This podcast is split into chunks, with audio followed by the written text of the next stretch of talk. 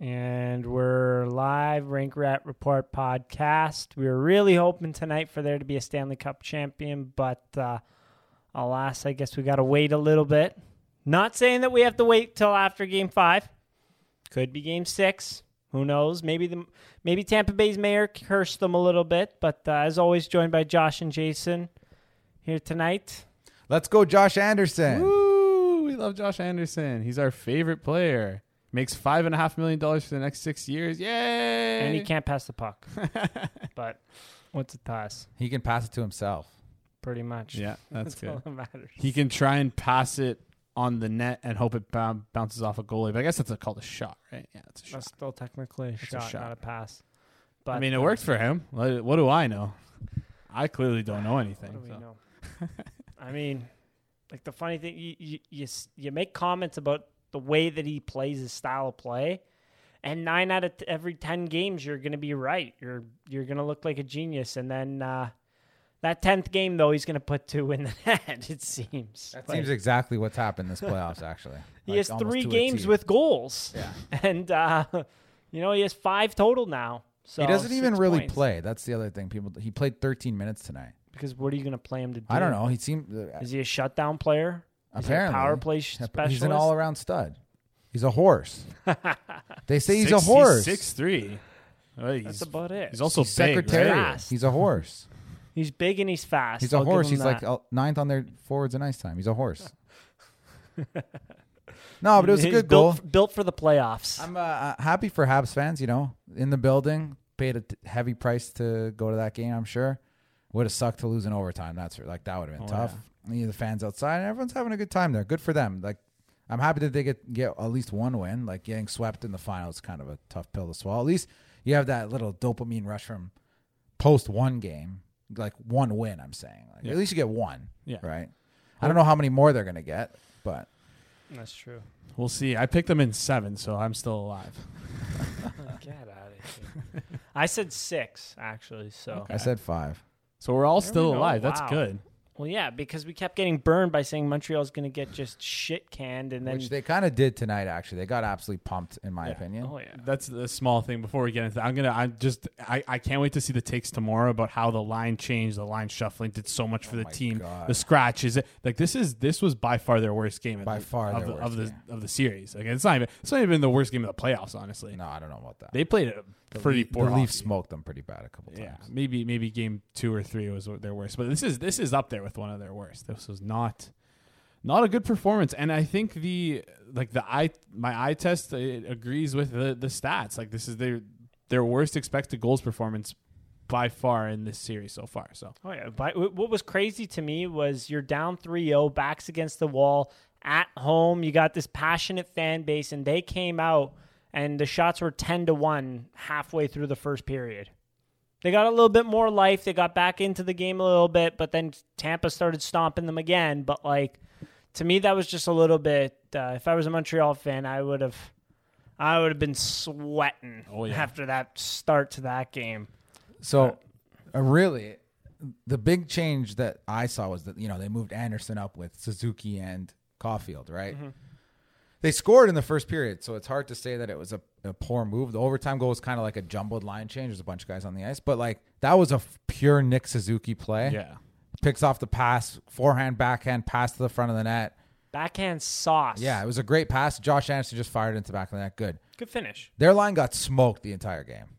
They got absolutely smoked. Mm. They had six shot attempts in three periods, and they had 20 against. In addition to that, the Jason pointed this out actually. The goal they scored was against the Tampa fourth line. Yeah. It was, if you look, it's a pretty poor defensive play by both Patty Maroon and Matthew Joseph, which is pretty ironic because those two guys, again, on against the Anderson Suzuki Caufield line, just uh, due to the there. If that was when there was three guys off for both teams in the box, I mean they they tied the game up. Great pass from Matthew Joseph to Maroon, so they redeemed themselves. But yeah, I just that line change. I mean, in practice it worked because they won. Whatever. That's not really how we look at things. Like they did not play well at all. yeah. No, that, that line didn't look good. I, I think like like you said that that was that goal was more Suzuki than anyone. As as long as there's a right-handed shot there, That's all Josh Anderson kind of did was be a right-handed shot in the slot, and he It's a scored. good finish. I'm It a was- good goaltender. you got to give him that I, part. I I mean he did like it was a good move by Suzuki putting it into completely open space, and he did have a lot of net to shoot at. He kind of shot in the middle of the net, yeah, actually. like it's not like he did like eh, eh, most most NHLers should be able to score that goal, especially a Yeah. right-handed shot at that angle. It's uh I'm yeah. watching it right now. Let's see where he. Yeah, middle It's- of the net. He gets it up though. he does, but Yeah, decent positioning. maybe Zach Hyman wouldn't score that. I got a right, that's true. Zach Hyman, ninety percent of the Leafs. We'll just say in the playoffs. Um, on top of this, though, but yeah, I do agree. Hun- Like ninety percent of that goal is Nick Suzuki. That's a great move around David Savard there. The sauce to get it over David Savard's stick there and just tape the tape and Josh Anderson there was just it's a spectacle. He's a great player, but um, yeah, uh, Josh, piggybacking off what you were saying, the expected goals being eleven percent for that line is um, is tough. But you know, there was a bad change from Tampa Bay. So bad, so that they had like they had six guys on the ice at one point there, and they were very jumbled. And then obviously Montreal takes advantage of a, a poor defensive lapse from Tampa Bay there. But um, overall, I gotta say this game was boring. Yeah. I almost fell the, asleep. the best stretch was when after the entire energy line for Tampa and two defensemen and a forward for Montreal got those p- offsetting three minors each. Mm-hmm. That like little six minute stretch there was the best hockey of the game by a mile. Wasn't even close. We had two goals, one from Montreal, one from Tampa in that time. Other than that, it was a weird game too because it felt like Montreal made a con- like concerned effort to come out and be more aggressive. But I thought that really backfired on them because they gave up five power plays to the best power play in the league. It, they really played with fire this game, and most of them were like, I would say, pretty deserving penalties. There were some that weren't called tonight that were definitely penalties that I saw. Like they don't call cross checks anymore. That's just not. and that's on both ends. Like that's On- not just they yeah, just yeah. straight up don't call cross checks. no, but- no, no, no. It's we talked about it earlier. It was Montreal's penalty kill versus Tampa's power play. Well, Montreal's penalty kill won, and maybe a little help from the post, but still, hey, you, they had five power plays. They didn't score. How many Ba- posts was it total tonight? Three posts. four, I think. No, I with the can't remember. Kucherov at the end. I and think. and one of them did tip off Price. We made Yeah, like a he made a great The other save. two were bang right off the post that I saw. Oh, so yeah. The most damning one to me was uh, Kucherov coming out from behind the net, Yep. sneaking out from behind the net, and then McDonagh to great Kucherov just straight off the post. Like how about Ryan McDonagh Yeah, and that pass he made on on Barclay Goodrow's goal That too? was a that was nasty a one. nasty. I'm pretty sure he also made a defensive play on the on that like he did on the so original like the play the right play after before, yeah. right after the first goal, the puck came around. It was like a odd man rush, and he was able to block it like almost like it was weird because he didn't like get down on one knee and block it with his knee. He kind of like stayed up and kicked at it. But whatever works, It right? works, that yeah. guy's a horse. He's a defensive menace, but he's also got some offensive prowess to him. I mean, I didn't look it up, but he's in his career he's gotten 35 40 points Oh yeah, he's Like, a Muzzin type. That's what I compare him to. He's very much like a Jake Muzzin. yeah. I'd say almost a step up offensively. Yeah, I think I think he's just a li- he's a little more been a little he's been hurt too, but lately Mm-hmm. a little more durable. That's a guy though that can play hurt. Yeah, exactly. Like he drag him and Lundqvist, more so Lundqvist, but he helped to drag that uh, New York Rangers team, the 2014 one that went to the finals and lost, like on a Oh, broken yeah. foot. oh yeah, He was on a broken foot and he dragged that team there. Uh, he Like, made Marc Staal look pretty good for a lot, Oh a long time. Oh yeah. um, we haven't even gotten into. Let's get into game three thoughts. What did you guys think about that game? I was honestly that game felt like it was over before it even started.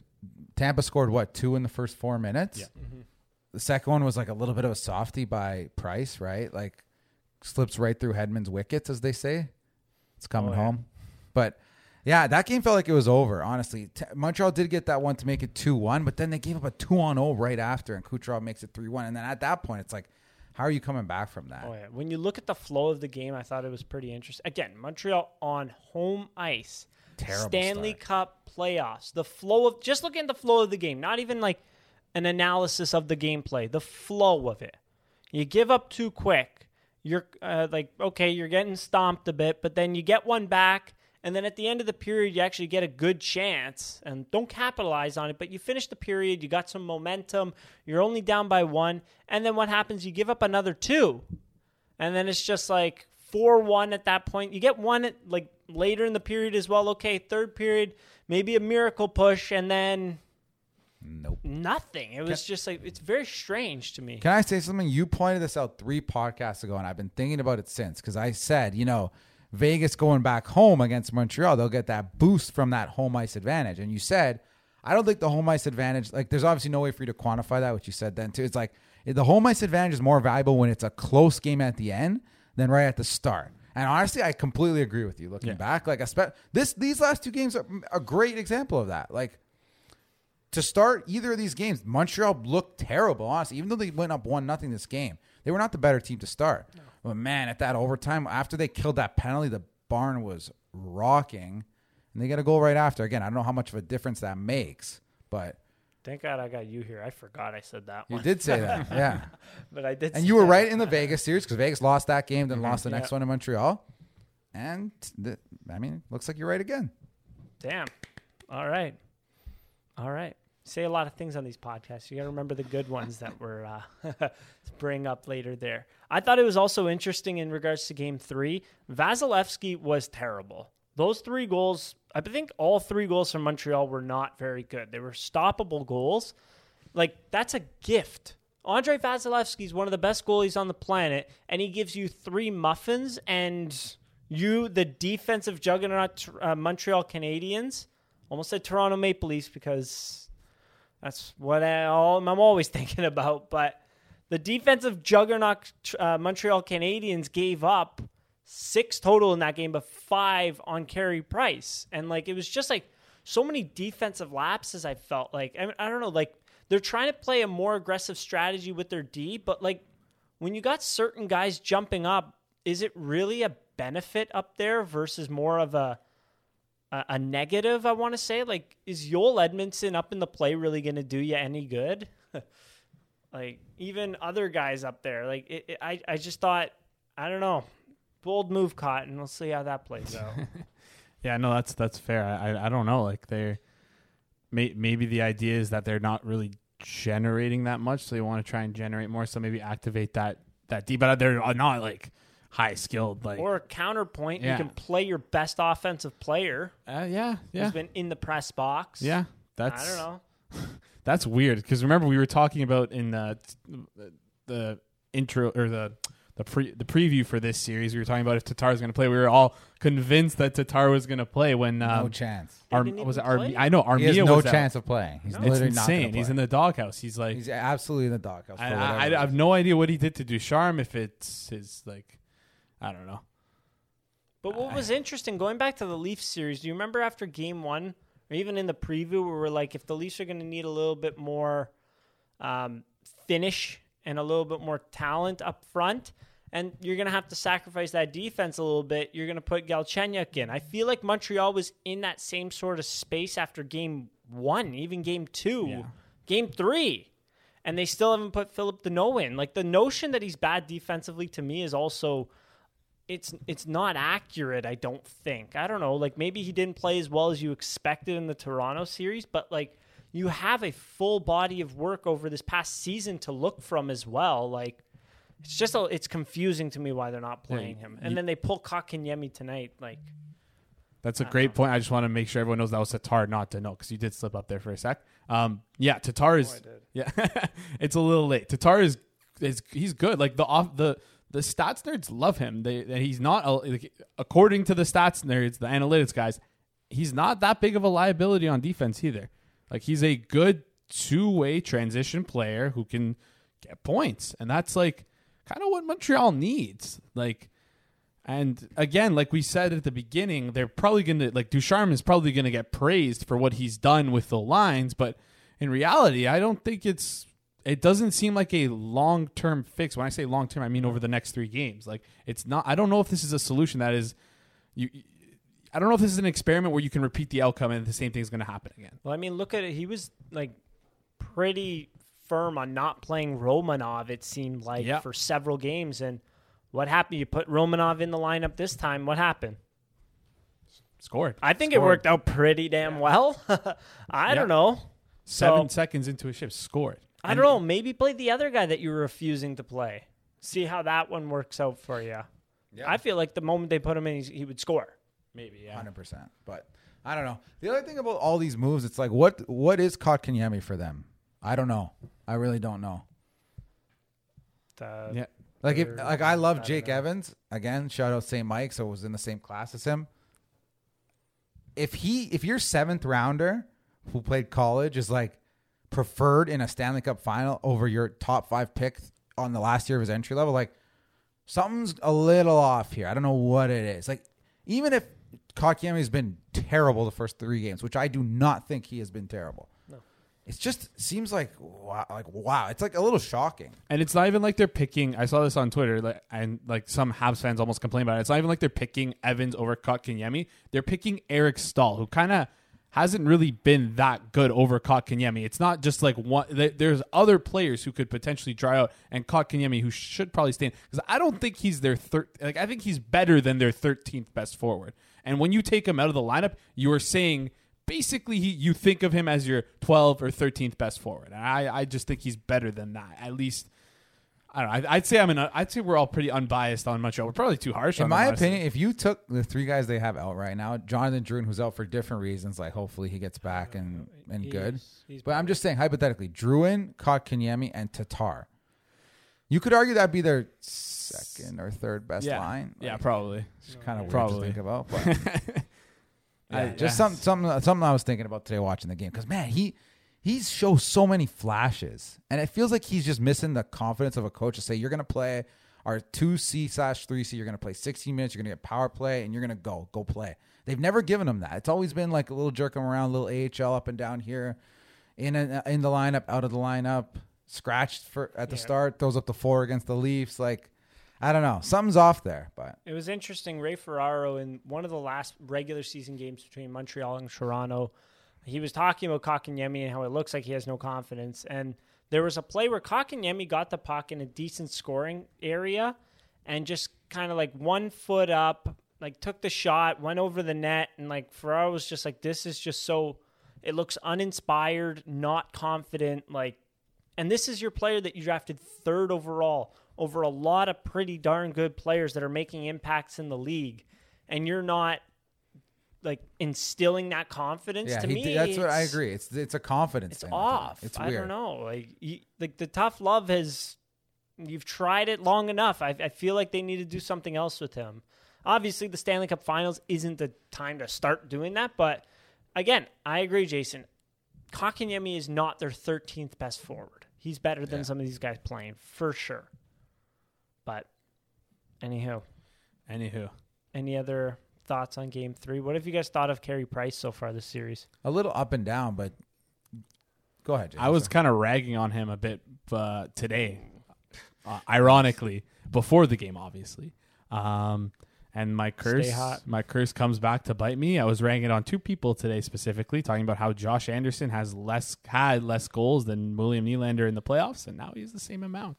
And I was talking about how Carey Price might be a little bit overrated. How some people were talking about maybe giving him a Vezina. I was honestly questioning his his entire body of work. Is Carey Price really as good as we think he is, or are we just being like only focusing on where he's really good at and not really looking at his bad season? He's a good goalie. He's great, but he's I again he's proved he proved me wrong today. He's he has the ability to rise to the occasion and be the type of player goalie to win you a game, and I feel like he he did that, but he al- al- also a little bit of luck, but he good what what is it? Good good players create luck, whatever.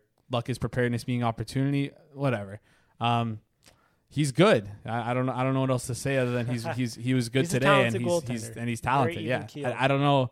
I, I I I tried to shit on him and it doesn't work, and it's You said some things tonight when we were watching the game. I was like, "Oh, you're not a price guy." But I, I'm not- I just don't think like okay, kind of off topic, but who's who's had a better career, Henrik, Henrik Lundqvist or or Carey Price? I saw that on Twitter, right? Yeah, I voted for Carey Price, but I feel like I'm being like, That's a tough one. I don't know. I feel like I'm being biased to Canadian Olympic stuff too. Like you always think about that for hockey. I think I don't know why.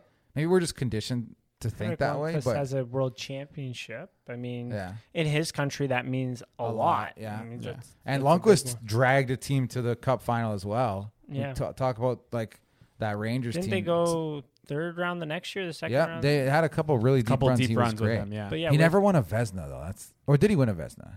I'm I not think sure. he might have won a Vezina. I can't remember though for but, sure. but also the Vezina is weird because I, I forget who I, I I think it was Friedman who was Yeah, he won quoting one, a so- GM or whatever. It's it's uh, the Vezina is weird because it's like you're picking you're getting the GMs to vote for the goalies and the GMs are what are they, they struggle so hard to find good goalies. It's impo- they're impossible to find. Obviously, everyone would, but it's like a little funny that he was saying that. Um, that is pretty funny, actually. but I'll, yeah, I'll say this: I, I the way I remember them, Lundqvist was way more consistent in his Yeah. prime. Like Lundqvist, for like I don't know, may, I don't know how long it was, may, five, six, seven, eight years ish, was like s- every year a top five goalie in the league, pretty much, in my opinion. If even if he wasn't the best winning the Vezina every year, he was consistently really good.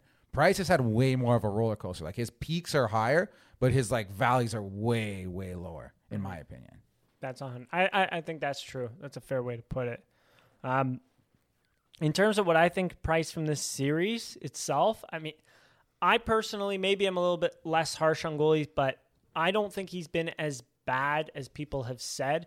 I know his save percentage is what 833 or whatever before this game, but tonight we saw Carey Price. He was awesome. Got a little bit luck from posts, obviously, but he was rock solid at the beginning of that overtime. I mean, that game doesn't go to overtime. I mean, that that game doesn't go to like Montreal doesn't extend this series without Carey Price there. He made some great saves, especially one on Steven Stamkos. I believe there was another one right before that as well. Like Tampa Bay is putting away the tough goals, and also Tampa Bay is getting some pretty good bounces. If you remember, I think it was on the Matthew Joseph goal or the Tyler Johnson goal where Joseph came in two on one, gets a good shot off from a good angle, and then what happens on that play? It hits off someone's skate and goes to an empty net. Like, oh, Carey Price has got to have that rebound. Okay, how about you don't give the Tampa Bay Lightning that much time and space with the puck and allow them to get that good of a shot off and then allow them to get the rebounds, which you've been praised on your rebound control from your defensive aspect.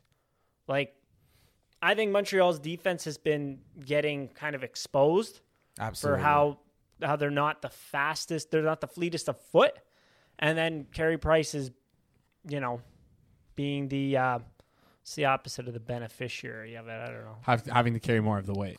taking the grunt of Yeah, it. yeah, Yeah, yeah. exactly. And Uh, yeah. Sorry, go ahead. I was just gonna say maybe I'm also uh, because the expect. I feel like I, I I like to look a lot on Twitter. I like to look. I like to look a lot on Reddit. All these places, and I feel like the expectations for Carey Price before this series were like not expectations, but the performance was so high, and people were praising it so much that maybe I, I was my what I thought Carey Price should be was maybe like. I, it took it, it took a shot down because of the first three games. He's he's been he was he was good. You're right. It's not like it's not like they're goals that are like holy sh- crap. He should have he should have had that. Like it's it's it's more so the team the, the team in front of them almost. It's like Tampa Bay is really good. They have I think 63 percent uh, expected goals for in the playoffs. I have or, or maybe goals for in the playoffs. I don't know. They score a lot of goals. They score a lot of goals. Get a lot of shots. They're a good team.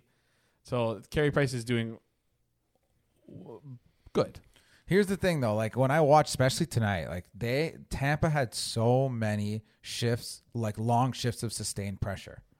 Like if, if we had like a stat where it was like time on time on attack, kind of like in NHL, the video game, mm-hmm. like Tampa was all over them. I absolutely agree, exposing the like Montreal's deep, pretty much all series. Like they've had sustainable pressure nonstop, pretty much throughout this series, and yeah, Carey Price has made some big saves. The numbers don't back up that he's played great. I think I think he's letting a couple soft ones relative to what he would be expected for. But I still don't think like you're looking at this and being like, oh, it's Carey Price's fault the Habs are down three one. No chance, not even close. No, not at all. I mean, there's a lot of other things that uh, Yeah, the D have been, in my opinion, the know, biggest issue. Three goals going into Game Four. Maybe that's why. Yeah. but yeah, agreed. Also, the def- the defense. Sorry. Yeah. Yeah. Just their players in general. Yeah, is hundred percent why they're down. Not Carey Price, but he hasn't been spectacular. But he, he it has not been his. Yeah. He's been all right. He's been all right. I'll leave it at that one. Um, all right. I think that goes through it. I mean, it's all the. What can you say in a bit of a beatdown game? Game uh, game three there. Um, any other in-depth thoughts on game four? you guys had? Um, just kind of th- more th- like I, I'm kind of just more spitting thoughts throughout the whole series. Uh, I'm just thinking about the the way like you were talking about sustained zone pressures. I I hope everyone listened to the podcast, the first podcast we did, because if you're watching the games and you're you're, you're seeing what Tampa's doing, you're seeing that they're sticking to their guns and their strategy of two guys kind of in front of the net and the the, the third forward up high, and they're they're I, I think that that style of play helps them get that sustained zone pressure. There was one specific time I remember, I think it was in the third period, where Eric Cernak actually pinched in to get uh, to retrieve a puck. And I forget it was the Goodrow Gord uh, Coleman line. I, I can't remember if it was Goodrow or Coleman, but one of them was already high. One of them was in the corner with Cernak, and Yanni Gourde actually skated by. And normally he skated from behind the net by the player. The, the puck is in the corner. Normally, if there's two guys in the corner, the guy would probably like stay just near the dot and and uh, kind of wait for that puck to get coughed out. And it, it he didn't do that. Gordon instead came further back and kind of sat at the top of the the circle. And what ended up happening was uh, Montreal re- got possession and they tried to go the other way and they couldn't because there was three Tampa Bay players there, even though two of them were forwards and they they were able to shut down any neutral zone attack that uh, Montreal tried to bring to them. Yeah, I feel like my, uh, Tampa Bay's defense is doing a great job of jumping up into the play, but the forwards are playing it responsibly and they're playing it very smart as well, where it's not three guys flat deep and then it goes the other way. And then on top of that, Tampa Bay's forwards have been, you know, decent at covering the points there. I mean, even when you look at the goal that was scored tonight, the McDonagh to Barclay Goodrow goal, McDonagh's in deep. Barclay Goodrow's kind of hovering up high, gets that open space, bang, it's in the back of the net there. I mean, we've seen it. We've seen several, more than several goals this series from Tampa Bay D. You know, jumping up into the play like that. Um, I think at one point, didn't we almost get a Hedman breakaway? If I'm not mistaken, Yep. Yep. like No, I don't know. that's not a guy that's like also should be unchar- going uncharacteristic unnoticed. for un- well, not, not the way that Montreal's D has played up until this point either, which is odd, right? Yeah, So pretty crazy. But I mean, again, like I've said, Tampa Bay's team is the uh, the finest that uh, money can buy. Yeah, I- I, I think going off what you said there, Josh. I think like like we said before, tradi- like Montreal is almost a d- defensively is a team that's built to beat those traditional, ho- like traditional play of hockey teams with like the grindy, like get in deep style of play, and they're able to sh- shut that down. And uh, Tampa Bay doesn't like they can play that way, but they're not playing that way in uh, this series for sure. And they're they they actually one thing is uh, they they haven't dumped the puck in at all this series. They've always they were doing it a bit against the uh, New York where they had a few dump ins and like they would dump it into opposite corner to try and retrieve it and they would successfully retrieve it. It's it's not like it was something that didn't work for them before. It just seems like tactically they're just choosing not to do that and they're trying to get the zone with possession.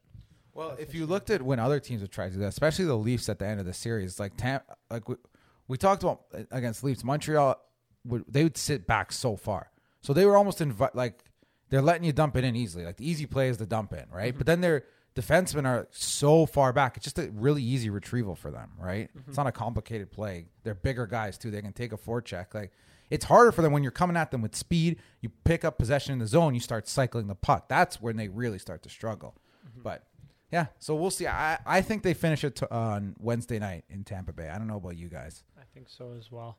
I think so as well. One last thing before we get into that, I wanted to bring up. Have you noticed that Tampa Bay has been inviting the board battles a little bit less? I feel like in game one, it was heavy, heavy board battles where it's Tampa Bay's purposely throwing it along the boards and then trying to win those board battles and then create space from that. I feel like now more so they're stopping up, using their speed, stopping up, making the short little quick passes around, and then creating space from that. Am I? I agree. I don't know if that's been like a conscious thing for them. I just think th- it's cool. Killorn's also out. That's from when I noticed it. I think it's also just cool to watch how many different ways they can win, Yeah. right? Like especially in the offensive zone. So I, I I haven't looked closely enough to see exactly that. I still feel like they're winning board battles pretty well, Yeah, but I I I, I would think I agree felt they like can they they're can do inviting them less. Yeah. Yeah, I could see yeah, that. fair. Okay, Yeah. I could see that. And and again, even if they wanted to go back to the other style next game, they could and they could win. Like this is a team that can win in so many different ways. It's just so impressive. Oh yeah, I mean, just the way they're built, it's just it's incredible. And I, I really, you really got to wonder how they're going to try to keep the band back, keep the band. They're not going to be able there. to, unfortunately. No. I have some crazy trade scenarios that we can bring up in the offseason. But that's that's for another that's to lure, lure you guys in for the list. If you're a Tampa fan, enjoy that quote unquote energy line while you still can. Oh, yeah. that's all. Oh yeah. Oh yeah, Goodrow and Coleman. Those guys are both for sure gone. UFAs. Um, Gourde might be a guy that has to get traded in a cap crunch. Like Yeah. yeah, we'll see, but we don't got to get into that yet. not yet. Enjoy it while Enjoy you it. can. Yes. Same thing with Montreal fans. So, yeah, hey, both hey grab that win, have a couple beers responsibly, or whatever you like to sauce on, Molson's. water, whatever, and enjoy. I'm sure they are in, in Montreal right now. Good for them. Oh, yeah. For sure. It's been a good run. They won. They won against Vegas on their on a Quebec holiday too. That's like That's huge. Yeah. it's pretty fun. Like, Saint Jean it- Baptiste. Exactly, Saint Jean Baptiste. One, one small thing when they when Montreal scored, they I don't know why, but outside didn't seem as like hyped as you think they would be after you win a game in the Stanley Cup Finals. I don't know if it feels like they're. It kind of feels like they're dead men walking. They probably or- do feel like that a bit. It's hard not to for sure. Like It's just I just thought that was a little funny. it's also it- it's like it's like celebrating a group stage win in the Euro Cup. It's okay, Yeah. you did it, but like we gotta win. We gotta win three in a row against Tampa here, four in a row. Like we what are we? We're celebrating, but oh god, we got a lot to do. yeah, that was- I like that jab. Oh yeah. Um, lastly, I mean, Stammer check. What do you guys? Not thought? as good. Not as good. You know what? He's really become like a, like I said it last time. He's a shot Power threat. play. Other than that, like even strength, he's not a play driver at all anymore. Like I don't know if he's a center anymore. He could still be a thirty to forty goal scorer in the league, though. No problem. Oh, yeah. there's value for that. But Oh, I yeah. think, I, I think it, it's not. He's had so many injuries. He's getting up there in age. His con. He's already almost done that big contract he signed, which is interesting. He's got three years left. I. Really? Yeah. Three? Oh, three years is still. Well, you're on the e- you're at the end of that. Yeah. Uh, when you're th- there's five of five of eight down, right? I'm saying in terms of like even the movability of a Mhm. contract like that. That's true. Do you think maybe they uh, Kucherov him this year? They could, like, they easily could. He's like, he's someone who has like, maybe who knows? Maybe he needs so a surgery. I think he wants to play in the Olympics fair, Yeah. At fair. this Wow, that's I never, I honestly never considered that for because the he mi- he missed it because of Yeah. the injury last. yeah, time. and he got boned the the, the, 2014. the Yeah, first time when he should have been picked, but he didn't Yeah, because yeah, whatever. That's politics, whatever. Um, It is what it is. but all right, I think uh, we've nailed everything with games three and four. Uh, you were saying, do you think they close it out Wednesday, game I five? really do. I really do. I, I I I would be surprised if they didn't win that game, but we'll see what happens. I'm sure Montreal will come out hot too, but I really think Tampa's going to win on home ice there. yeah, I, I'm in the same boat. Like right if you talk about like the intangible stuff, like they won in an empty building last year, right? The opportunity to, you know, it's, it's almost like you're combining two cups into one on home ice if you win. Isn't it? it like hurricane season? In, Nah, they don't care. there there was a storm surge in Tampa Bay area, like an today. actual storm. like Yeah. like Yeah, Chris CJ saw tweeted that. Yeah, That's what I, I mean. Like but- not the Carolina hurricane No. storm. no, no, like a legit storm warning. Well, I mean, based on what the Carolina Hurricanes Twitter account did last year, I wouldn't be surprised if they were, you know, in Tampa Bay doing a storm surge. Yeah, I know. Stupid, annoying account, but it is what it is. Uh, I think we've nailed all of that. We're gonna be moving on. Uh, before we do, I, I mean, bef- like there was some tr- tragic news that hit the hockey world today. Uh, Latvian goaltender Matiss Kivlenieks, I hope I pronounced that somewhat right. Um, he was on the Columbus Blue Jackets this past year. Terrible, terrible uh, fireworks incident that occurred, and it took his life yesterday. Uh, just the the amount of tributes that poured in from his teammates and everything just were extremely touching. Uh, this was a this was a tough one to read Very read about. sad. I mean, this was a very very sad incident that occurred. Uh, former Blue Jackets captain Nick Foligno um, had this to say about him. One thing I loved and appreciated about him was he had a great smile and always was in a good mood.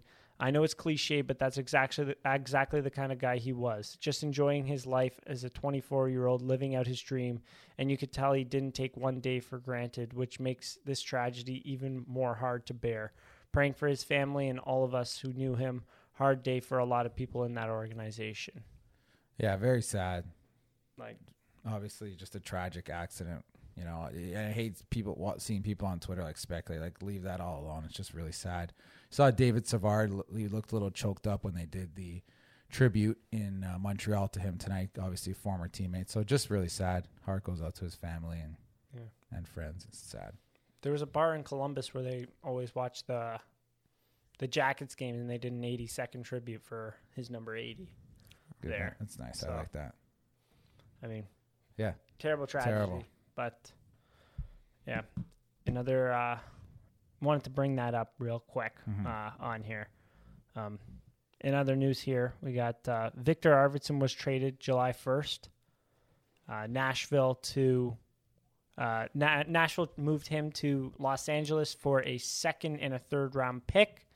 A lot of people speculating possibly it was for uh, you know protection from Seattle expansion draft, maybe a little bit of cap maneuvering.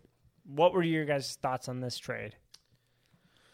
I was honestly shocked a bit, just because if uh, I, I saw a lot of people talking about the expansion uh, draft is the reason why they might do this, but if you look at uh, if you look at uh, the Nashville Predators, like I I would think even if you're going four and four, Arvidsson is the type of guy is the player like is one of those four players who you'd keep. Like if they're I, I don't even know if I would keep four forwards on their team. They have some pretty brutal contracts that like if I were them I would want to get rid of. Let me just pull them up quickly, sorry. But with those, a lot of those players, you have to because of the no movement trade. No, Um, I They're don't. no I, move- I don't think of any of them have have a no. Mo- no, none of them have a no movement. The only clause. guy that does is Josi. So That's why, it's, like Jason's saying, the expansion excuse makes no sense to me. yeah. Sim- So so of of the forwards who you have to protect here, uh, or sorry, not have to, but are able to protect. Tell me which ones you would want to protect if you're the uh, if you're the Nashville predator. So you have Matt Duchene making eight mil for the next one, two, three, four, I five would years. pray that. and how Seattle many took how him. many points did Matt Duchene put up? Just for I think context, eighteen. I think less, Yeah, less? it's bad. something like that. So- he was terrible. This He was year. horrible. Go on, Ryan Johansen, eight million, four years left. Thirteen. He had thirteen points this year. Uh, Matt Duchene. another- so Filip Forsberg, six mil, one year left. This is probably the only guy I would keep. Colton Sissons, two point eight five seven. I wouldn't keep him for What- four four years left. Maybe you keep him. I honestly I can't really speak too much. I don't know how I'd good Colton that. You signed him for is. f- a, a bottom sixer for five years. Yeah, whatever. like, They Uh, signed him for seven. yeah, the original contract was seven. Luke Kunin, Yeah, I would two keep point him. three. Yep, they're keeping him. Sure. Okay, so they, they're they're keeping him for sure. That's a good. Okay, so R- Rocco Grimaldi, two mil, one year left. No. Uh, Calle Jarnkrok, two mil, one year left. He's like kind Don't of a bottom. to. It's like yeah, a toss up guy. Nick Cousins, one and a half, one year left. Uh, Yakov Trenin, se- seven twenty five, I don't one think year you left. have to keep him. I think he's not eligible. Yeah, so that's that's pretty much it. And then UFAs, you have Granlund. Does and, Ely Tolvanen have No, to he's be- not. Uh, Eli, yeah, Eli Tolvanen is not. The, he's not eligible to be picked. I did a little bit of according on that before. according to what I read, it's Trenin, Tolvanen, and Mathieu Olivier all don't have to be. Yeah. So protected. even if you protect four forwards, or sorry, four D and four forwards, we kind of only pick two of four, unless you're gonna both re-sign Mikael Granlund and Erik Haula and then protect them before the expansion draft. When in reality, you, most teams in that situation where they have a UFA probably have like a little handshake deal under the table. Wait till after the expansion draft, then sign the player. Like that didn't really make sense. This trade didn't really make too much sense to me from that uh, point of view. Yeah.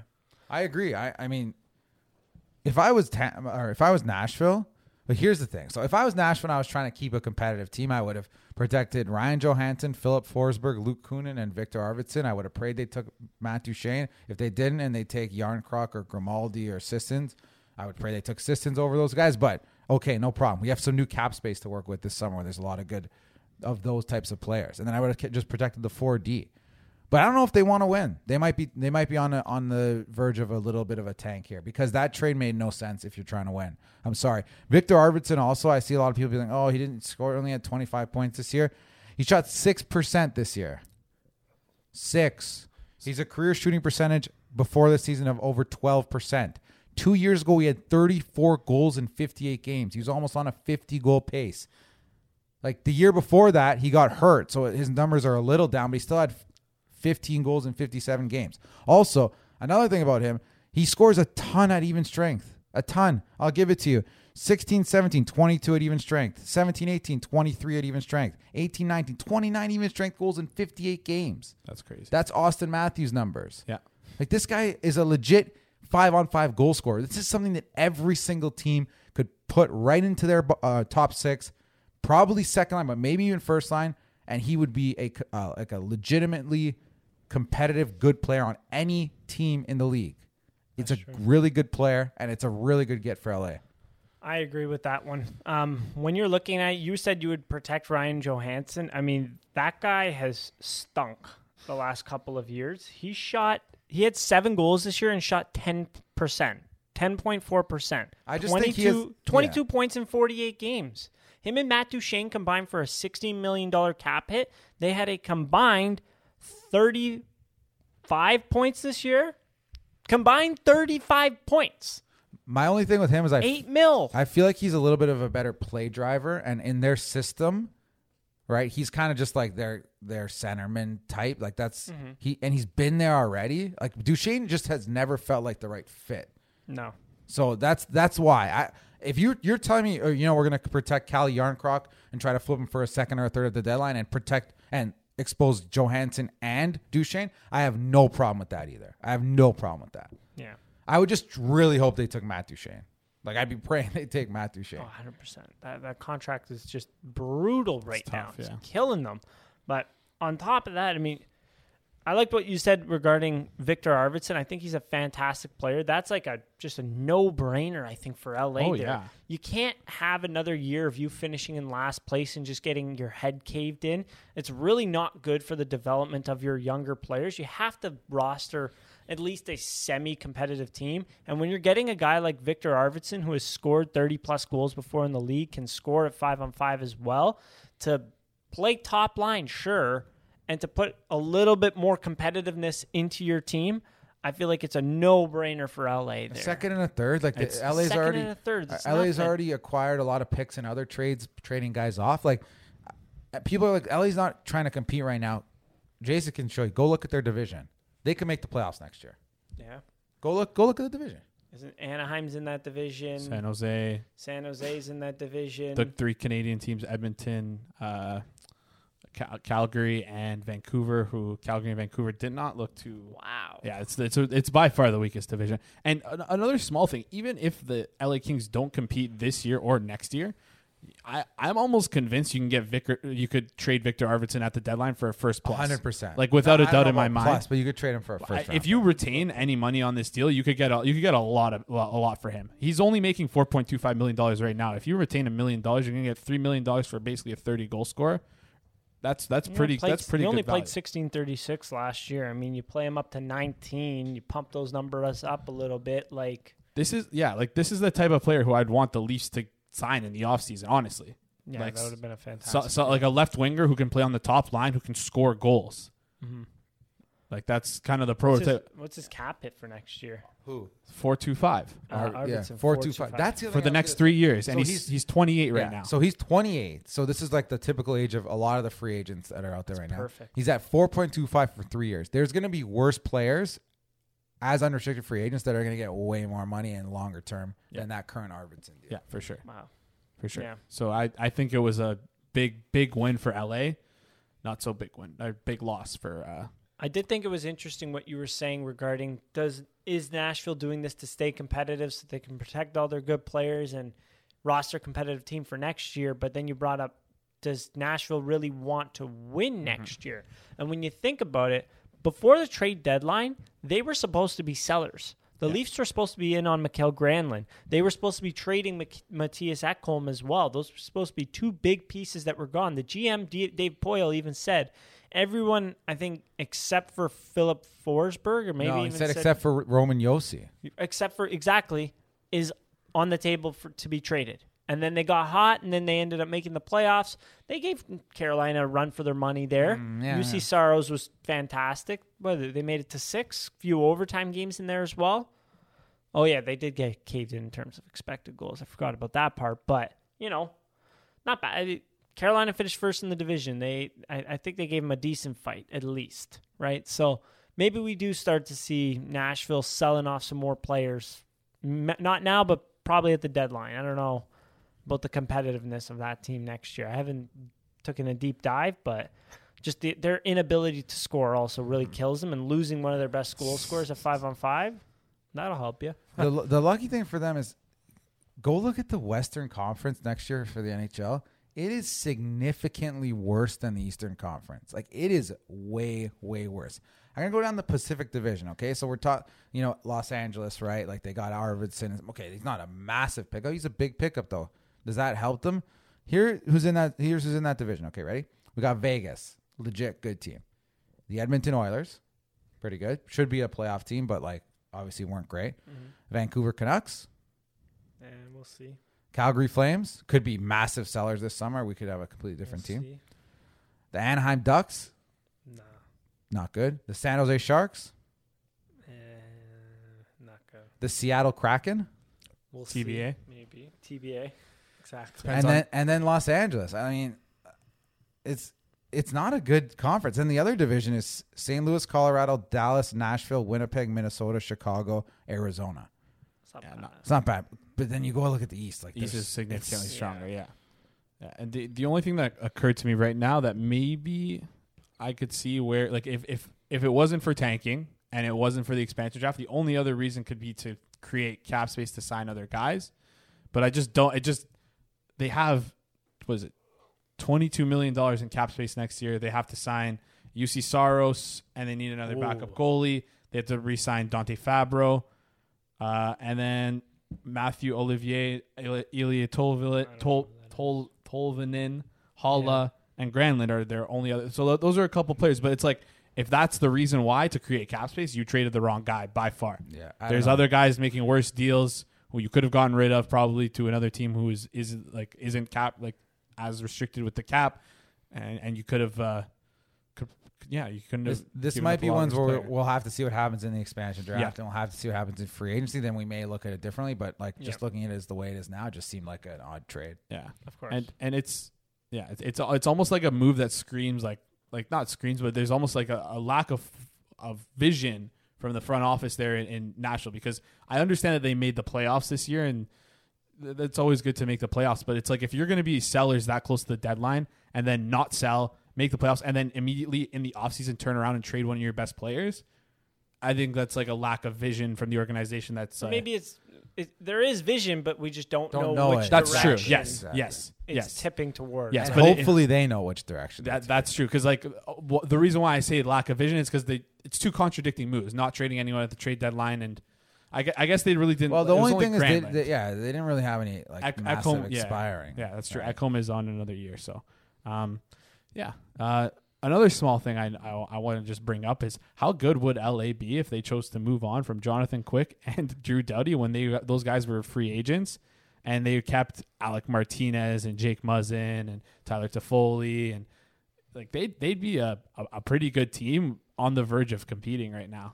I I, I do have to look it up in terms of like what was Jonathan Quick's numbers and what were Drew Doughty's numbers when they were expiring versus In Oh, hind- this is in obviously hindsight. I'm a hindsight hero right Yeah, now. I'm not in saying that. I, if I was the GM, I would have done this, this, and this. No, but it's just kind of funny to look at that they traded away basically Alec Martinez and uh, Jake Muzzin because they weren't going to be able to re-sign them because they had Drew Doughty making 11 million dollars. Both those players are probably better than Drew Doughty. Yeah, there's And probably it- somebody on Long Island saying, "Yeah, exactly. That's what we did with Tavares, and look at us now." Ah, that's a good one. Um, but yeah, Jonathan Quick signed July 1st, 2012, and he was coming off of his best NHL season by a mile. So how long? And then was- after that, he put up one of his worst NHL seasons at 902. Wait, how is he not an? Exp- is he not? Is he a UFA this year? No. Oh my god, Jonathan he signed Quick? a ten. Is before Oh, oh it- it was- pre lockout. Yeah, pre-lockout. Okay. Ah, yeah, so that okay, I you missed with that. can't- But e- even still, you don't even have to trade. Jon- Honestly, that Jonathan Quick contract's not bad. It's I'm not bad at at all. It's not bad. I, I thought it was a lot worse. I, I would misunderstand, but it's just the the Drew Doughty contract that was signed in 2018, the year before, basically the year that they did terribly. Um, The Jonathan Quick contract looks tough when you look at it in the, from the fact of 18, 19, 19, 20, 20, 21, and the fact that his other his goaltending partners making significantly less than him did outplay him. Like Cal Yeah. Petersen was the starting goalie. I think. He think is this their year. starter. He's the starting He's goalie. their 9-11 save percentage this year versus Jonathan Quick's 898. And again, being hindsight hero, And then on top of that, Jack Campbell, Yeah. who's making Yeah. one and a half Exactly. coming up from the minors. Like at one point, I'm pretty sure, I'm fairly sure Jonathan Quick got injured. They were rolling Jack Campbell and Cal Petersen, Mm-hmm. Cal Petersen, sorry, and just the the goaltending numbers were pretty pretty solid. And then like not to toot my own horn, I was I did say you know like podcast episode in my basement by myself, not that many listeners. But I was like, I, I do wonder if maybe they'll at least take a look at like the, the LA situation. They do have Petersen and uh, Campbell. They're gonna have to move one of them because they're not gonna be able to move quick. So You're right. I mean, you hit the nail on the head. I don't You know got it. what episode I said that, but, But I the other thing about that. Doughty is there was like rumors that he wasn't going to go back. Yeah. Yeah. And then Yeah. they just offered him a massive deal. Massive He's like, deal. yeah, okay. they threw the bag at him. Yeah. And um, yeah, he's having a tough go around there. Yeah, so Yeah. that's that's yeah, a little bit of a philosophy for a GM: pay your stars, but not not don't pay them for what they did. Pay them what for what they're gonna do. Yeah, it's true. Hopefully. But Seems easier said than done. Yeah, of course, I mean, when a guy when these we're boiling it down. when yeah. a set of players wins you two Stanley Cups, it's tough not to Oh, yeah. reward them and and think that you know they're going to be on the decline, but not that heavily because some of these guys just jumped off a cliff Oh, yeah. in terms of their production. And the only reason why I'm crapping on Drew Doughty is because the stuff he said about the Leafs. We all know it was you, Drew. You don't have to hide anymore. He also just came, also there's been interviews where he just came out and said like the Leafs suck at defense, the Leafs whatever. Yeah. He loves the Leafs. He grew up a Leafs fan. I mean, the they like the the Kings don't get that much attention when Yeah. he comes to Toronto and they stick a mic in his face. Of course, this guy's gonna run his mouth about the Leafs. He's just jealous. Yeah. It's like Olga from uh, Hey Arnold. Like Drew Doughty does have a closet in his house with a, a shrine of the Leafs. Just maybe one day. I want to see that edited like a picture of that. just Drew Doughty opening up the closet and just Leafs pictures everywhere. Matthews Marner drawn across the room. I love it. a statue of Mats Sundin. I love that. Oh yeah. Someone do that on Twitter. Why don't you? You. Can you I should do it. Yeah, I should do that. Sorry. Get on that. Um, Another one. We got uh, the Joel Eriksson Ek's signing. Uh, I mean, he came out big this season. He, did. got a lot of Selke love. What Deservedly guys so. think- what do you guys think of that yeah, one? Yeah, he's a he's a really good player. It's one of those not a tough contract, but people will see and be like, "Wait, who just signed for eight years?" If you're not really following, obviously, this he's a first round pick, and he's a really good play driver, right? So the points numbers, don't look at the points numbers. Like, he's not going to put up 70 points for you. He's just not. He, if he does, then we're talking this is a steal contract. Yeah. But we're talking about a second line defensive oriented center. You know, think remember Sean Couturier before he blew up with points? That's, kind of what this reminded me of. Like Sean Couturier signed like a six year, four and a half ish deal, similar cap percentage as this deal for Joel Eriksson Ek. And like, if he just stays as the defensive stopper, gets Selke votes, like Phillip Danault type, for example, like it's not a bad contract. Mm-hmm. If he starts to put up a lot of points, it's a good value. So like, I think the upside definitely outweighs the downside. The only worry for me is like eight years for a guy who plays a lot of tough minutes. Like I assume those last two years are probably bad, but again, we say this all the time. Anytime you sign a free agent to a long term deal, pretty much, yeah. even though this is an RFA, he's an older RFA, right? He's 24 years old, so you know 32 by the time of the end of the contract. But I. I don't think this contract kills you in any any way, shape, or Shouldn't form. So all. I mean, when you look at it, his relative course, he was his relative possession was a positive two point three, and he started forty three point one percent of his plays in the offensive zone. Like to me, it just shows good possession, good possession relative to the rest of his team, being played more so in the defensive end. Is there any worry his PDO, so his on ice shooting percentage plus his on ice save percentage? um, being 103.5, as well as his shooting percentage going up from why did this number move away from me? Going up from 7.8% to 16%. Ye- now that you mention it, yes, but also he was he's now he I believe he played with Fiala and uh, um, Kirill Kaprizov, right? Or was it just Kaprizov and Greenway? I'm I- not too sure, but that I- would do it. I, I I know he's he's was playing with one of Fiala or Kaprizov, which could help explain those increase in numbers. okay. Um, but uh, the PDO is a little bit worrisome. But again, like you're not you're not paying him to score 60 points in a year, 70 points in a year. You're paying him to be a, a good two way player, a- an elite defensive player. Don't With some offense. with some obvious. offense. He's almost like a, a, a younger, more offensively skilled Phillip Danault. I just said that. Did you say that? Sorry, You Yeah, no, it's all attention. You were good. pulling up the charts. I was all pulling, good. I was pulling up the charts.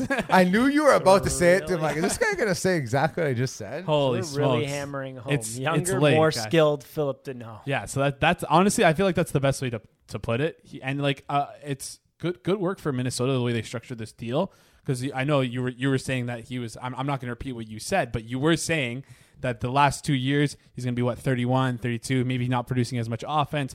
Historically, players produce their most amount of offense between 26 28 and they start to decline after that so they're ma- he's only making four and a half million dollars uh, in this in his second last year and three million dollars in his last year so it, what should be 10 10 10.5 million dollars in the last few years of uh, cap dollars he's only making uh, seven and a half million dollars actual dollars. So a team like that doesn't that wants to be like wants to increase their cap but not actually pl- pay out the player player uh, Ottawa Senators. Yeah, they Yeah. front loaded. They front loaded the deal. yeah, Yeah, They, they didn't they actually mid loaded it which is mid loaded. they, three million the Which fir- which the players want because of the current cap slash Yeah, escrow makes sense. situation. Yes, and the, because there also might be, I think, a lockout in the 26, 27. Those are like potentially Yeah, those lockout the years or numbers so, they're something looking like that. Yeah.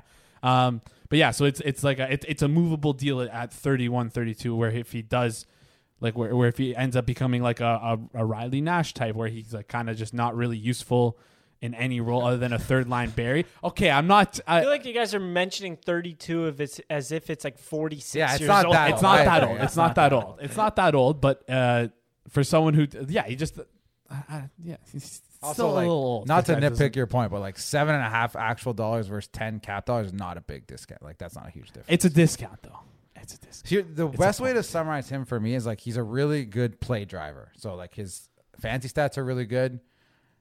Will his will he become a great player? I don't know. Like I don't think so. I think I think he's probably always going to stay a good player. Mm-hmm. If he becomes a great player, great. But he's always going to be a solid addition to your lineup. Yeah, So Yeah. he's kind of like a younger, more skilled Phillip Danault. like if we want to pull up some Get in there. stats, like in terms of percentiles, like use Dom's numbers. He's 87th percentile in terms of offensive play driving, 98th percentile in- in terms of defensive play driving, with the 92 percentile difficulty of minutes. Go to JFresh if you don't like Dom. You Fresh, another good guy we use. 92 percent percentile in offensive play driving, 97 percentile in, in defensive play driving. Playing against 93rd percentile quality of competition. Like it's a good, pretty good numbers. The only problem again, like you pointed out, Joe, which is a great point, shooting percentage ballooned up this year. Mm-hmm. It's not going to be like that next year. He's not a 30 goal scorer. No. Pencil him in 15 goals, 25 assists, 40 ish points. Again, pre offensive uh, boom, Sean Couturier is like what I really think he is. And contract's not going to kill you, and he's going to be a good player. yeah, the, the only thing I'm I'm worried about now, if if I'm uh, uh, Minnesota, is trying to lock up Kirill Kaprizov and What, Kev- what's going on with Kaprizov? Kevin Fiala to to the to like News. just try and get But another. eight the most recent, the most recent news on Kaprizov is that the KHL is really trying to pull him back. Right? for the Olympics, especially. Yeah. I mean, it's Russia. That'd be a huge loss for Minnesota. That'd be crazy. Oh That- my Could do God. it. That would be a huge loss. That's their star player, honestly. The other thing, quick to mention for Minnesota, they signed Nick Bjugstad to like 900k for one year. So another, great- and, great I, I think they they don't even care about signing players because I think they already know they're going to lose one of four defensemen, or sorry, one of their five. I, I who, who are they going to lose in the expansion draft? we can discuss that We can discuss that later. Yeah, that's time. that's for another episode. for sure. They got a they got a good team, so It'll be interesting. What kind of player do you think Minnesota needs to add become to become that next level team? Because it looks like right now, from what I'm seeing, a lot of good defensive players they got there. Marcus Foligno, as we mentioned, Joel Eriksson Ek, he's like a young Phillip Danault, more skilled. Um, on top of that, there was one other guy that's ex- escaping me. Uh, Nick Bonino, pretty good defensive forward as well there. Unrestricted free agent though. Oh, well, that's that's a tough one there. But I think they'll definitely want to sign him. He's from Minnesota, right? Mm, that's true too. And he was really good for them. So Marcus, was Marcus Johansson good for them this year? He's, he's okay.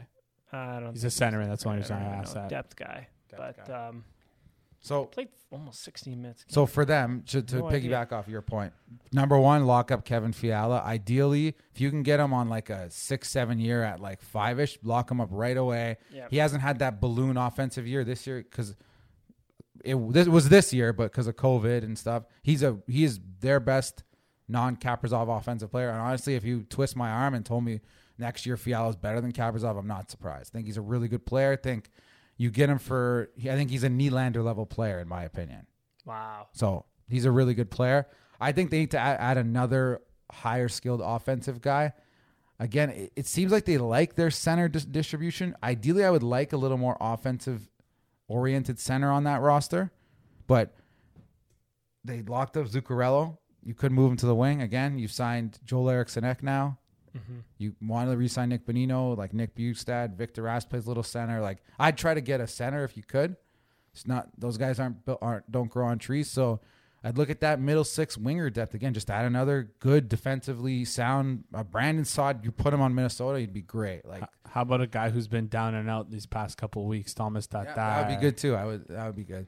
That'd be an, that'd be uh, yeah. I Uh, agree. That'd be a great. One. I, I still think they need to sign their good players. I, Oh, I don't for think sure, for I sure. I, I wouldn't be going in on like a older grit type guy though. I think Top of that, they got Marco Rossi coming Yeah. too. Yeah, Is That's he- a great player. So I, I try to stay as like kind of I Mm-hmm. wouldn't cap out per se if I was them. Try to have a little flexibility, kind of be Don't ball out on a free exactly, agent. and then we'll pretty see what happens next year. Because the problem is they still got to pay Parise for three, more, four more years. Mm-hmm. Suter at least can still play. Like we'll see. Expansion is going to make it a big difference for them. They should Yeah. really try to deal Dumba if they can, but we'll see. I like their top two uh, prospects they got here too. I mean, before the the new management regime came in, that Filip Johansson pick was just an absolute joke. Picking him before Rasmus Sandin, I don't know what the heck you're doing there. But um, Thank I mean, the last two, Marco Rossi's a home run Matthew for. Boldy Oh, and Boldy, Marco too. Rossi. Yep. Marco Rossi, thank God he's okay. He had some terrible COVID issues He this did, year. yeah. But him and Matthew Boldy, Matthew Boldy is like a, a younger, more mobile James Van Riemsdyk thing. Very Yeah. good hands, great finisher. Um, and then Marco Rossi is an electric player there. You add those two in in a couple of years. I mean, and on top of locking up, as you mentioned, all those younger players, and then you add that one more little piece in there. I think, I think you got a baller team in Minnesota. I do. They they remind me a lot of Montreal when I look at their build. Honestly, like better than Montreal. I yeah. think, I think a bit better. Yeah, I actually, Yeah. actually want And- to watch Minnesota. I know. I'm play just hockey. saying, But- like, if you want to, if you want to, because I feel like the way we're talking makes it seem like they're one of those like half in, half out teams, which I don't. think I think they're pretty in. They're right I in, think now. they're half in, but they're almost all the way, like Correct, on like- the way up. Yeah. the trajectory is They on have, the a, way they, up for they- sure. they have some good guys signed. They have young players that they'll probably lock up again. Just get Kaprizov and Fiala signed, and we're just we're rolling from Yeah, there. I think their their only thing is like, is Cam Talbot going to be their goalie going forward? Is he? Do we think that he's a, a, a starter? Is well, they he- have him and Ka- Kahkonen both locked up. Yeah. I think combined Oh, like yeah, under Kahkonen, five mil. yeah, yeah, they have sorry, a great sorry. goaltending Yeah, situation it's too, fantastic. right? Forgot about that guy. So, interesting. Yeah, interesting. Good. An good interesting Minnesota Wild t- tangent that we went on. Little, first, first the Nashville Predators, then a, a Hind- Nashville's on the way down. Minnesota's on, the, way, up. I'm yeah. telling you that much. Oh yeah, Um, stonks. Exactly. exactly. Um, the other thing I wanted to get into was a little bit of rat race, a different sort of less yes and no this year, this time around, a little bit more actual answers, but to make them a little bit, got to be make them quick or they're not. Um, Rat race. they're racy. not. gonna- Yeah, exactly. So, first one inspired by David. Uh, July 5th being the anniversary of David Clarkson signing with the Leafs. Worst Leafs free agent signing off the top of your head. David Clark. That finger. Ooh, that's not a bad one. And Mike Komisarek was mine. Okay, yeah. It's just the fi- the story behind fingers. For those, like, I, think, oh, I feel I feel like we brought it up before on the podcast, but yeah, it's go go go look it up if you Who haven't. was the defenseman they thought he was? I, I have no idea. Cliff It- it- Fletcher Cliff- was like 90 yeah. years old at the time. So I wouldn't be surprised. Shout out to the old boys club that runs the NHL. Is Oh, Clarkson an unfair answer? Because that's the first one that, top, that pops into my head. Uh, you have one more. If they sign Felino to a big contract, this summer. okay. They're not going to sign him to a big contract. Um, we got some good comments in here. A lot of people just said it's David Clarkson. You can't find a worse one. I mean, Um, a couple people mentioned some trades, which a little off topic. One guy was saying Phil Kessel's eight-year deal simply because they agreed to retain it. that's but it wasn't For a bad another- deal. Yeah, it's not. it's not terrible. Eight by eight for your top halfway through he was sniper. getting 90 points on yeah. Pittsburgh. Like he, it's not He should have won the the. Uh, Conn Smythe. I agree, Yeah. but it's a tough contract look for the Leafs when you're paying a guy to not play for your team and you're Yeah. in a cap crunch Sure, I, by that by that perspective, a little bit of revisionist yeah. history, but but, like, like, also I thought it it was on an interesting point of view. if we have to someone to blame for that, blame it onto the the back to back GM of the year, Lou Lamoriello, who retained that contract. So not bad. Um, hard nosed GM. yeah, Clark, Plumbing Ontario 24 said Clarkson the worst without a doubt. So bad they had to trade him for someone who would never play hockey ever again. But then he proceeded to never play hockey ever again after that. I, I got an interesting hilarious. one that I didn't think it was bad, but it ended up being bad again, partially due to Lou Lamoriello again. Patrick Marleau, What about David. Bolland? they traded for him. Ah, Yeah. shoot, yeah. also, he, he got injured and he would, he wasn't that that bad for the Leafs. He The was just injured problem, most the of problem with time. Marleau is a lot of people said it too. It's like it was ex- I was really excited when they signed him. That first year, I thought he was really good for us. Yeah. Like second year, he's tailed off. Then like the third year, he was not playable. We had to My thing give him was first. first year, he was a product of Mitch Marner. I found Yeah. decent ad. Who? That guy that everyone wants to trade. Um, I thought he was a decent ad. Like good, he was on the third line. He put up twenty goals, but mainly the the start of the year he was not putting up very good numbers. It was only until they put Mitch Marner with him and Kadri that they both started putting up good numbers. Um, on top of that, the the funny thing about that Marleau contract that you mentioned, a lot of people were saying it's very front loaded. The third year, because because it was everyone was saying why two, why three years, not two. Well, we don't get to put the number down for the player, kind of thing. If you want, want if we wanted to sign a six, um, if we wanted to sign him to two years, it would have been closer to seven and a half per for a guy that was 38 years old at the time. So you gave him three years, and the logic behind it, where everyone was defending it, was saying you front loaded. The last year was like one mil in real salary for a six million dollar cap hit player.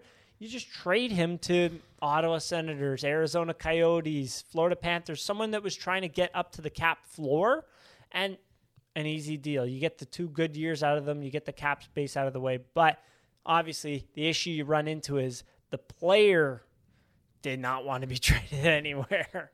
he said San Jose or bust. So uh, yeah, that did not end up well. Another, No. I have a couple other ones. I know it was a rat race, but these will be good memories Oh, yeah. for Leaf fans. Well, just remember you blanked on the the original answer. No, I said David Clarkson. 2011, Tim Connolly, if anyone remembers that one. Ooh. That was the summer where Burke was absolutely horny to get a centerman for us. There's a lot of guys on the market that year. We Brad had Richards. They chased Brad, Richards, Joe Thornton, Chris Drury, Patrice Bergeron. That was a, not a real thing though.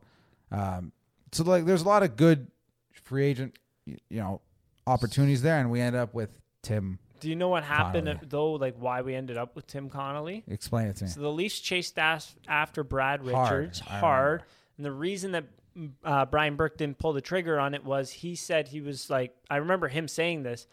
Oh, Brad Richards wanted that front-loaded deal, the extended length. We didn't want to do that deal. I think those deals are ridiculous. Like that's why we didn't end up signing him, and New York ended up getting him. And now New York needs to pay him until like 2025. true. so, Wow. And they needed to use a compliance buyout on him, and he didn't perform somehow in the Cup runs. And my other one would be, I mean, Robidas, Ro- like the invention of the term Robidas Island, just for sentimental reasons. The amount of times that's been Oh, used, God. like That that's was a good another one. funny one. Declan Slim- Sweeney brought up uh, the Raycroft trade, Yeah, but that's a trade. I mean, Yeah. It's a different category. It's still bad. but- Yeah. the, the bad trades are probably worse than the bad. Oh yeah, Um, you could find a lot of One bad pretty trades. funny comment we also got was from Curtis, Curtis Doherty Art said, "As much as numbers are a factor, no one can ever be as bad of value as Aki Berg." Aw, come on. I like that. I thought that one was really funny. Fair, very fair. Um, JMC, the director, said the way Marner performed in the playoffs, who knows, maybe his will someday be with a worse contract. No. That's what I give that. Um, Dave Carl, 70, said any other answer than Clarkson is wrong. That was a effing train wreck, but he, he makes 30 something mil off of it, so I'm sure he's thrilled. Thought those were pretty funny. But thank you to everyone that commented. There were solid comments in there. Um, but yeah, that's all I got. Oh, my sorry, I did one of the questions. Yeah, we got to wrap. Um, race. To wrap it up, one word that would uh, one word that the Big Jays are going to use to describe Montreal's effort tonight. Gutsy. Gritty, Gritty. Yeah, I don't know. You you, you took it from me. um, spirited. Spe- yeah. It was a, a hearty effort. Yeah. I don't I don't know. I'm not really good with the one word. I'm trying to think of like a French word to use. They love doing that. Eh? Like Gagnon. Oh, Yeah. Gagnon. Yeah, yeah, Gagnon. I don't know. All to describe an effort where you got your faces caved in in terms of chances, and Tampa Bay hit three posts. So, congratulations.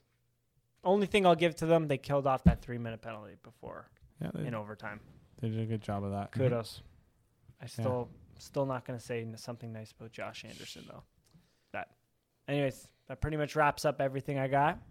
You guys got any closing thoughts? I had a rat race question, but I I, I forgot about it. So ah. Wow.